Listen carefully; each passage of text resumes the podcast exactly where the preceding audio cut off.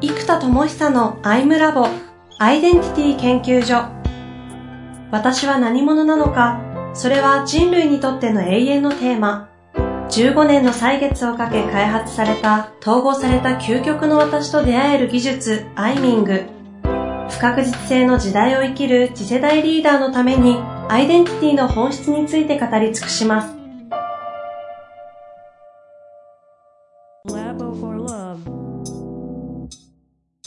こんにちは、遠藤和樹です。生田智久のアイムラボアイデンティティ研究所。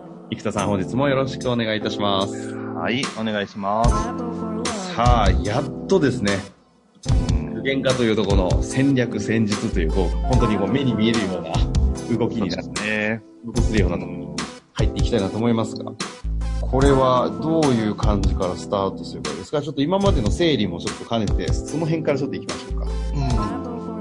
うん。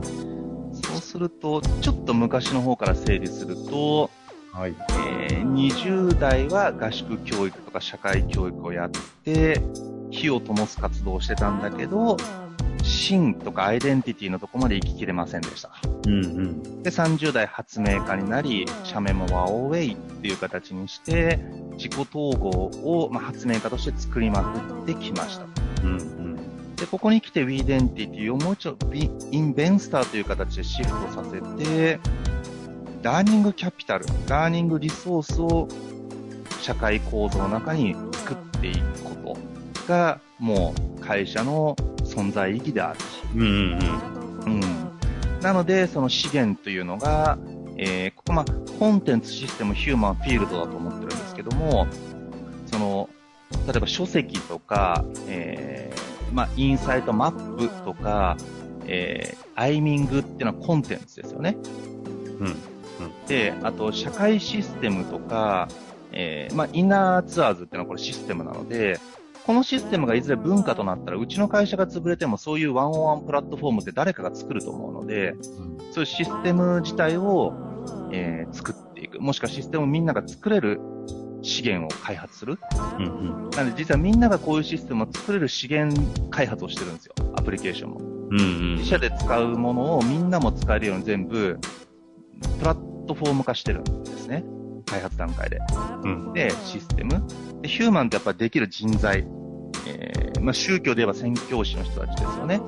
その思想を人が教えないと伝わらないところがあるから、今僕で言うとメタマーと呼んでいる、この自己統合の技術を実践体現、提供できるような人たち。うん。で、フィールドっていうのは、例えばディズニーランドとかそうですけど、場ですよね。コミュニティ。えー、コミュニティと捉えると、えっと、ボーイスカウトみたいな、うん、もの。うん。あと、カルチャーですよね。その、例えばサンタクロース文化があるので、そのカルチャーがサンタクロースをみんながやるっていうフィールドを作るじゃないですか、その、うんうん、その一日の雰囲気とか。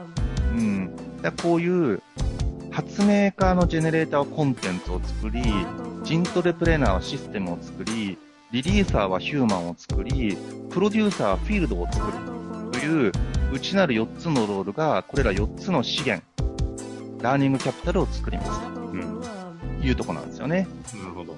うん。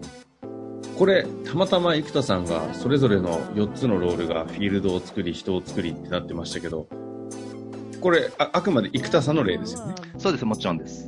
もう全部が、まあ、仮にフィールド作りの人みたいな人も世に世にはいるわけです。もちろんです、もちろんです。はい。だここが結局、私から派生して会社ができているので、創業社長だから。うん、うん、うん。だから、しかも創業期からメンバーがいてシフトするのが難しいんですよ、結構みんな。だから、今まで昔の自分が作った wedentity の会社を売却するかオーナー化して今の自分のアイデンティティでもう一回作り直さないとね、結構ね、 wedentity shift って大変なんですね。うん、うん、だからもう最近は、本当多いのは売却、昔はね、オーナー化するっていう方がブームだったんですけど、オーナーって結局ね、株主責任とか残っちゃうんですよ。だから、かかなり最近売却でエグジットするパターンのが増えてますね。うん。うん。確かに。やっぱね、本当の私を生きるっていうために、昔の私が作ったものが10年で形になるじゃないですか。うん。で形になった時にもう、今の私はそこじゃないってなっちゃってるんですよ。 wedentity が。なるほど、いやその wedentity の器に、アイデンティティが入んなくなっちゃってる。もう溢れちゃってる。だから、今のアイデンティティでもう一回 wedentity 作り直さないと、自分というのが昔作った wedentity の器の中にはまっちゃうんですよね。うん。うん。うん。まあ僕の場合これ一人だから別にサイズは自由自在なので、シフトさせました。うん。だから僕の場合は自分の究極の4つのロールが作るアウトプットをより時間軸や広がりを大きくしたものが、それそのもののメーカーではなくて資源であるっていう風にシフトしていくっていう感じなんですよね。なるほどですね。うん。うん。だからラーニングキャピタルとかラーニングリソースになっていくと。うん。うん。そして戦略をここから立てていく。そうなんですよ。そう。で、ここでちょっとやり方がアイデンティティの偏りによって違うんですね。で僕の場合、ロールとビーイングで言うとロール寄りなんですよ。やっぱり。うん。なんで、ジェネレーター人トレプレナー、つまりコンテンツやシステム、戦略は、無尽蔵に考えるのができちゃうんです。反面、ビーイングが落ちるとか、置き去りになっちゃうんですよ。ということは、ほっといてもこいつらは起動するんです。ジェネレーター人トレプレナー、リリーサー、プロデューサーあたりは。はいはいはい。なので僕の場合は戦略構築をするときによりビーイングに意識を置かないと、なんかね、知的戦略ゲームみたいになっちゃう。極論。パズルみたいになっちゃう。うんうん、なので、ここで僕の場合まず、まあ、爆笑流というビーイングを思い出すわけですよ。で、問いを作るんですね、やっぱりここから。じゃあ、爆笑流な自分が具現化する上で、たった一つ判断基準として置く問いは何か。で、ここで僕が作ったのは爆笑の爆が爆心の爆で笑うなんですけど、笑は。これが爆笑旋風が起きるかっていう問いだなと思っていて、それ爆心しすぎてマジウケるって、自分もみんなも思うような、みんな自身の成長を爆心するから爆笑する。うわ、半年で俺マジこんなとこまで来ちゃった、やべえっつって爆笑するっていう、この爆笑旋風が起きるのかというのが、まずじっくり置いたんです。うんうん。これ置かないと、やっぱり戦略はね、思いついちゃうんですよね、あれもこれも。しかも今作ろうと思ってるアプリケーションとか書籍数えたらですね、80個ぐらいあったんですよ。これも、いや、それは終わんないわって今改めて思ったんですけど、あの、ある今っていうかその作った時にね。で、これの後組み合わせとか順番は、なんか無限の可能性が出てきてしまうから、それって爆笑旋風が起きるのかっていうのをとにかく置いたんですよ。うんうん。で、そうすると、例えば、合宿教育って置いたときに、日本国内の合宿教育だと、自分の爆笑旋風エネルギーが上がらないんですね。じゃあなんか昔やってたじゃん。まあ規模はそんな大きくないですよ。でも一応704日で300人ぐらいの規模で、春夏。っていうのはやってたので、まあまあまあ、一応そこそこの規模。とは言っても社会で言えばちっちゃい話なんですけど、でもなんかそれの数を広げるってことにやっぱね、爆笑旋風が自分にも起きないし、社会にもあんま起きないんですよ。うん。だけ、ど、例えば学生向けのそのファイアソンやるにしても、世界中の学生同士が、世界中でこの合宿を経験し続けると、20年後にはその人たちが同志として世界を良くしようみたいなチームになるなと思うんですね。うんうん。なんでこれは多分10万人とかっていう規模にならないとってありますけど、でも、世界でそれが起きたら、ああ、人類進化するなって思うんですよ。なので、例えば education tourism 的ポジション合宿教育も、グローバル合宿教育っていうふうにすると、抽象度が上がるんですね。で、逆に国内に絞ったらいかないんですよ、今の状況。で、国内で濃く深くっていうのと、国、海外も含めてグローバルで広く浅くなっちゃ意味がなくて、これを濃く深くだからこそ世界に広がるっていう、なんか爆発力によって弾き出される形で広がるスタイルを取らないと、うん。広げることで薄まっちゃうので、でも例えばそういうことなんですよ。爆笑旋風、来たーってくる。その、地球の中心にこの、自分っていう人間をバーンとギアの中心に、例えばはめ込んでみたり、この会社ウィーデンってはめ込んだ時に、そのグーンと回すギアとか回転動力が、ふわんと地球上になんか、宇宙から見た時に、でっかい台風のように、ふわんと爆笑旋風が起きるかってした時に、こうね、まずガンとはめた時にギアがちっちゃくてね、カラカラって噛み合わないとか、このギアがガンと入ったのに、ぐわーって重くて、軸が回んないんですよ。うんうん、でもこれがなんかね、爆笑旋風起きるかって、きたーってなると、ガンってはまるし、軸がね、クーンと回せるんですよ、なんか。うん。そう、この感覚があるんですよね、この問いを持った時。でまず、とにかく戦略を考える前に、まずその戦略を考えるための基準をアイデンティティベースで決めるんですね。その通り、判断軸を決めないと無限の可能性が出ちゃうんですよ。うん。特に僕みたいに発明家なので、アイデアは死ぬほど出ちゃうから、えー、判断軸がないと本当決めきれない。削る作業なんですよ。何、どうしたらできるかで言うと無限にもうアイデアが出ちゃってるから、もうあの手この手でもどれでもいけるって思っちゃってるんですよ。だからできない理由を突破するとかっていう次元はとっくの昔に終わってしまってるので、うん、うん、じゃなくて、できすぎる方法がありすぎて、分散して結果進まないっていうのがリスクなんですよね。うん、だから、判断軸なんですよ。うん、決める決定的な判断軸は何か。で、うん、ロールが強い人はビーイングに持ってくるといいし、ビーイングが強い人はロールに持ってきた方がいいですね。おつまり、うん、強い方はね、ほっといても、勝手にやるから。うん、そう、勝手に行くんです。うん。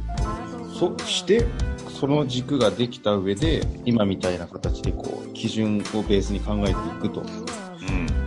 次のプロセスとしてはどんな感じになるんですかね？そっからですね、やっぱり今度、フォーカスポイントを作るんですよ。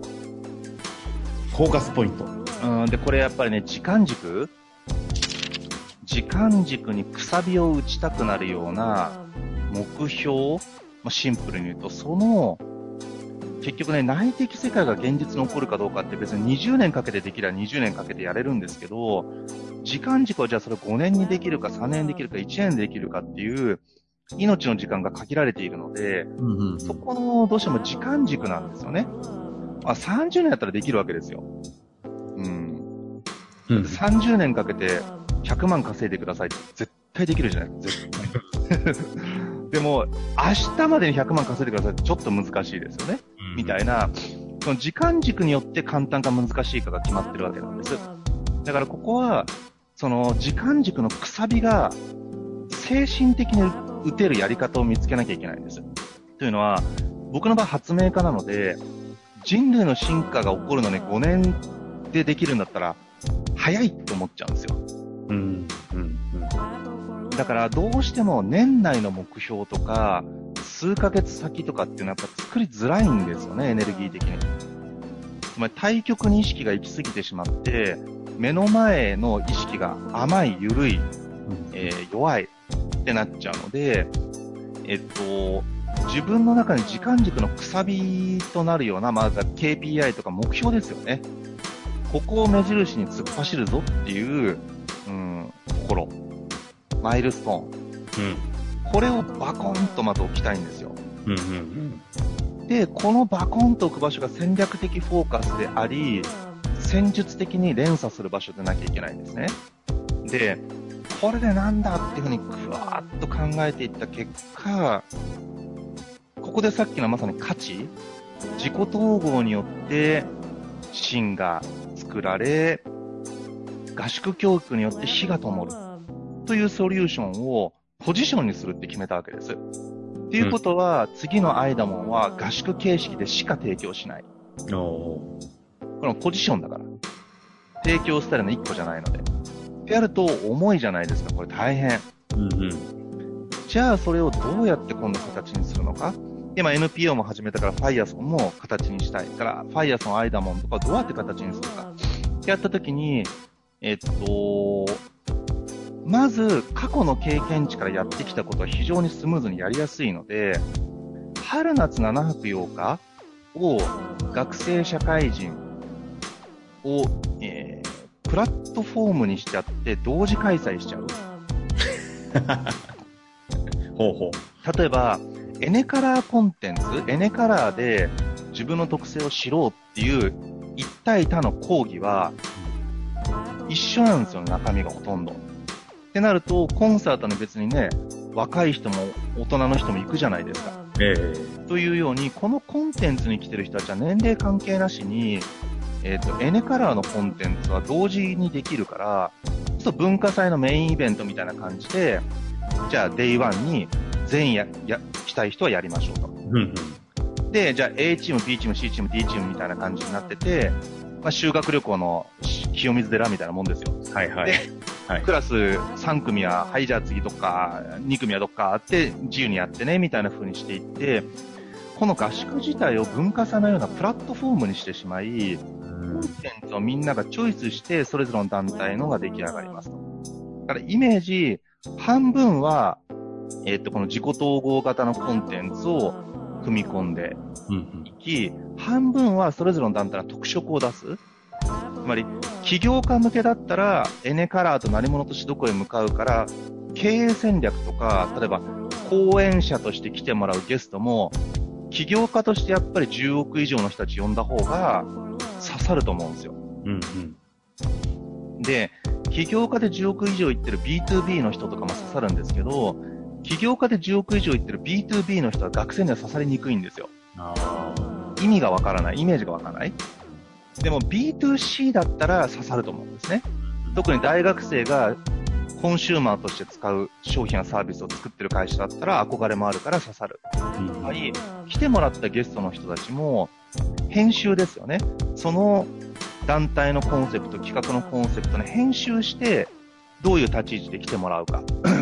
で、これも、バクッと全部に行ける場合もあるし、各団体ごとにやる場合もあるから、これらを同時開催することで、まあ、API みたいにしちゃうんですよ。うん。うん。A、ASP というか。うん、で、いろんなコンテンツの中にインクルードする、できるパーツとしてこっちが提供する。うん、そうするとみんなはそのモジュールを組み合わせて、その団体のコンテンツを作れますと。で、これを7泊8日でやってしまえば、同時開催だから、まず、えっ、ー、と、自分たちの公式プロデュースのやつと、例えば3人でも4人でもいいから、こういう合宿を作ってみたいっていう人が学生でいたときに、じゃあ NPO を立ち上げてやんないと。組織をね。でも、5人とかだとみんな失敗したとかできなかったと思っちゃうじゃないですか。うんうん、でもこれだったら5人でもいいですよ。全体のプラットフォームに乗っかっちゃって、何百人かいるから。で、その5人は、えっ、ー、と、会場を取るお金はないから、カフェで落とし込みとかやればいいんですよ。うん、うん。とか、誰かの部屋でやればいい？うん。で、大きいところはセミナールーム取ればいいし、で、大人向けだったらちゃんとしたホテルの会議室で取るから価格は上がるし、ね、学生だったらその青少年施設とかでやればいいから、ね、それ安くなると。いうことで、そういうなんかクオリティも、コンテンツの質はホールでやったりすればいいから一緒でいいんだけど、全体的なのお金が大事、足りないのか、時間が足りないのかによって、趣味思考も変わるから、それによって価格も変わればいいんですよね。うん。みたいな形の、この合宿フェスにしちゃって、そのフェスの上に何団体もが乗っかれるプラットフォーム型にしちゃうっていうやり方で、まず春夏打ちましょうと。うん、で、これでまず、仕組みとフォーカスが時間軸が定まるんですよ。で、逆に合宿って学生向けはやりやすいんだけど、大人向けむずいんですよ。7泊8日という時間が難しい、お金じゃなくて。そうですね。で、学生はお金が難しい。春休み、夏休みはね、2ヶ月ぐらいあるからもうみんな、むしろ暇だったりするからやることなんで。うん。そう。だからここを、逆に大人向けがやりにくいから、NPO をやったことでどっちみち7泊8日やるの決まってるので、僕の中で。そしたらそこに大人向けも載せてしまうことで、実は、ある意味余波で大人向けもできる。でもコンテンツは大人向けに作って、余波で学生向けもカバーする。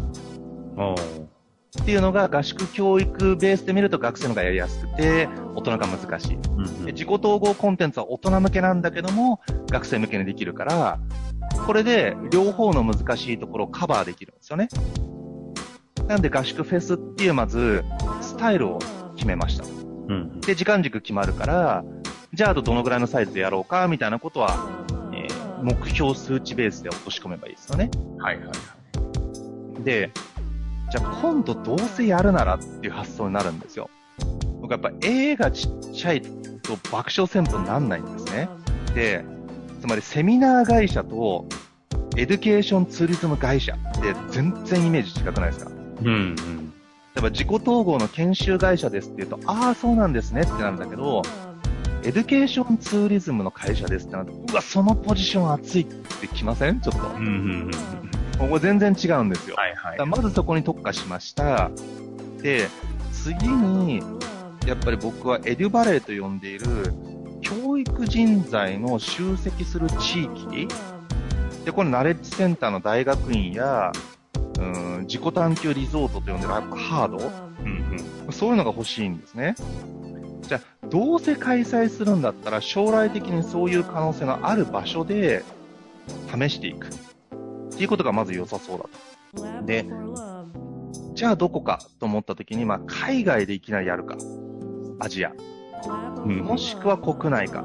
とした時に、えっ、と、ん次の夏と春でいきなり海外やると、ちょっと今度、爆笑旋風をしようとしすぎて、若干浮くんですよね、足が。うん。うん、だ今回ちょっとまず国内だな。ただうん来年海外はもう前提にするから、来年の海外を春夏にも抑えてやる前提にしちゃって日程も出しちゃって、会場未定でいいんだけど、海外ですと。っていうのはもうやっちゃおうかなと。で国内が今はちょうど福岡に来てみて、働くという意味での都市機能と自然の近さで言うと、これ福岡やっぱり相当良かったなと思っていて、沖縄でずっとやってたんですけど、えっと、沖縄もいいんですけど、うんとね、都市機能が弱いんですよね。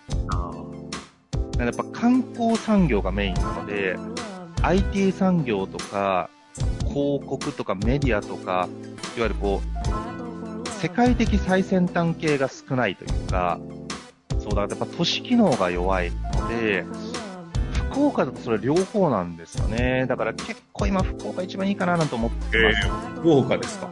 うん。だったら福岡開催で、福岡の地元の人たちといろいろ話をしながら、一箇所自己探求リゾートを3年以内に作るぐらいの第1ステージですよっていう形で進めていくやり方。これは結構やっぱハードの威力なん、で、スターバックスみたいなカフェと、ね、WeWork のポジションですよね。その、すごい、おしゃれな、えー共有、シェアリングオフィスっていうポジションがワクワクするのに対して、昔はカフェでやるがワクワクしたんですよ。うんでも今あんまりカフェでやるがワクワクしなくなってきちゃった。混んでるし、狭いし、並ぶし、もっと高くていいから、もっと集中できる場所が欲しい、大人は。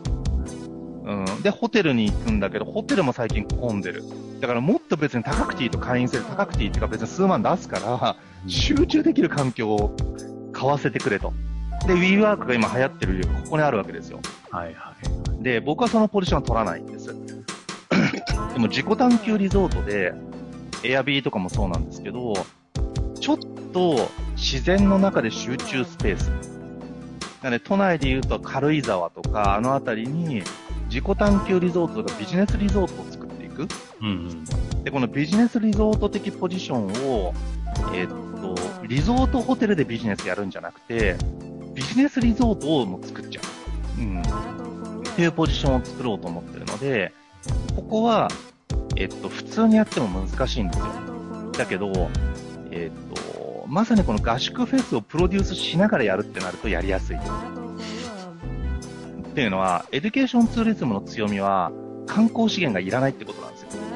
あ教育資源や講師やコンテンツにみんな来てるから、ハードさえあかる。そう、過疎化してる地域だろうとどこでもいい。うんむしろそっちの方がいい。自然がいっぱいあって。となると、えっと、今自治体とかいろんなところが困ってるじゃないですか、島おこしとか。うん。えなんで困るかっていうと観光資源がないんですよね。だからその、ないものを無理やりひねり出しても、そりゃ観光資源があるところに勝てないですよ、京都とかに。うん。なる、あね、キャラクター作ってもしゃあないですしね。うん、そうそうそうそう。でもそこに例えば、まあ、アーティストがコンサートやればそこに人がドバッと来るじゃないですか。うんうん。で、同じように教育資源で、そこで研修やったらね、世界のなんとかって人、例えば、ビル・ゲイツ来て講演会やります、なんとか島って言ったら、そこ世界中から殺到するじゃないですか。うんっていう、その、エデュケーションツーリズムであれば、ハードの制約、ハードというか、資源、観光資源の制約を受けないので、むしろ自然の中でもどこでも作れる。うん。かつそういうところに来る人たちは地域の活性化とか、そういうことに意識が高い人たちがやっぱ多いので、それ自体も実はいいんですよね。やりたい人も増える。うんで、これを日本とアジアで展開すると、アジアとか地方でのローカル起業家が増えるんですよ。ここで僕なんかやりたいって人が出てくるから、そういう日本でのローカル起業家、アジアの国々での起業家が輩出されていくと、もっと強いつながりがそこに生まれていく。自己探求リゾートでビジネスリゾートがあれば、そこを WeWork みたいな形で使うと、各地にビジネス拠点、宿泊も兼ねたビジネス拠点をみんなが持てる形になるので、ここを今度サブスクリプションモデルで月々いくらで使い放題っていうモデルに持っていくと、世界中にビジネスリゾートが使い放題になると、拠点を選ばず展開ができるっていう形ができるわけですよ。うんそこまでいくと、こう、アジアと日本、そして日本、アジア、アジアと世界っていう形で、大きな、あの、つながりをガンと作れる。でこれを僕、日本がやるのが一番熱いって僕は勝手に思っている。うん。で、その絵に向けて進むんであれば、まず自己探求リゾートを日本とアジアに作る。うん。ハードなんですよね。フィールド。う。うんん。で、そこに向けてのまず、イベントとしての合宿フェス。みたいな絵を描いていくと、僕の中で爆笑旋風がブンブン来るんですよ。これブンブン来るみたいなのがあって、よし、これだと。いう風になってるんですね。これ、今ちょっと整理していくと、えっと今は実際にもう本当に生、アイディアの話とか、実際にこう、具体的な話いただきましたが、うん。ちょっとこう抽象度上げた、まずアイデンティティベースでの基準軸を考え、そしてフォーカスポイントを捉えというような観点でどういうふうに整理できる？なるほど。まずやっぱり自分のアイデンティティとウィーデンティティの関係性見るじゃないですか。で、えっと、僕の場合ね、ジェネレーター、ジントレプレナー、リリーサー、プロデューサーって4つのロール。うんうん。で、あと爆笑流というビーイング。で、うんえー勝手に起動しない方、ロールかビーイングか、弱い方を軸に持ってきます。うん。で、あとは具現化っていうのはシンプルに、現実世界は時間軸で目標、時間軸なんですよね。うん。いつまでにそれやりたいかっていう時間軸に落とした瞬間に線に落とせるんですよ。うんうん。だから時間軸にまず落としたい。まあ、落とせてる人は問題ないです。僕は落としたい。ないので。で完全自由だから逆にやらなくたっていいので、時間軸を作ります。で、今度、いろんな事業の、えーっと、スタイルですよね。どういうスタイルでやるのか、プラットフォーム型なのか、メーカー型なのか、えー、提供スタイルによって関われる人が変わってきちゃうんですよ。はいはい。例えば、まあ、ペプシとコカ・コーラなんかそうですけど、ペプシっていうのは自社で、確かピザーラとかケンタッキーとかそういう風に、ペプシコーラを提供できる先まで持ってるんですよね。で、これ持ってる強みがある反面、そうすると、マクドナルドとかは、ケンタッキーもろライバルなので、そうすると、敵を強くすしたくないから、ペプシを入れないと自動的にコカ・コーラを選ぶわけですよ。うんうん。コカ・コーラ社とペプシ社はポジションの取り方がちょっと違くて、自社でワンストップで提供先までやってるペプシと、そこは手放したがゆえに、その、ペプシの取ってるファーストフードのそれ以外は自動的にコカ・コーラ社になるみたいな感じ。で、これはね、陰陽あるから、全部やるのもいいし、やらないのもいい。ただ中途半端が微妙。うん、やるんだったらそのピザーラとか、ケンタッキーレベルのものじゃないと、ちっちゃいファーストフードちょっとやって、なんか、マックとぶつかってマックに納品できない方がリスク。うんそう。やるなら徹底的にやんないと、ポジションで敵ができちゃう場所に小さくやったら意味がないので、うん。ちゃんとマーケットが作れるぐらいまで徹底してやるかやらないか、みたいなのがあるんですよ。そこのポジション取りをどうするか、うんうん関わり方ですよね。うん。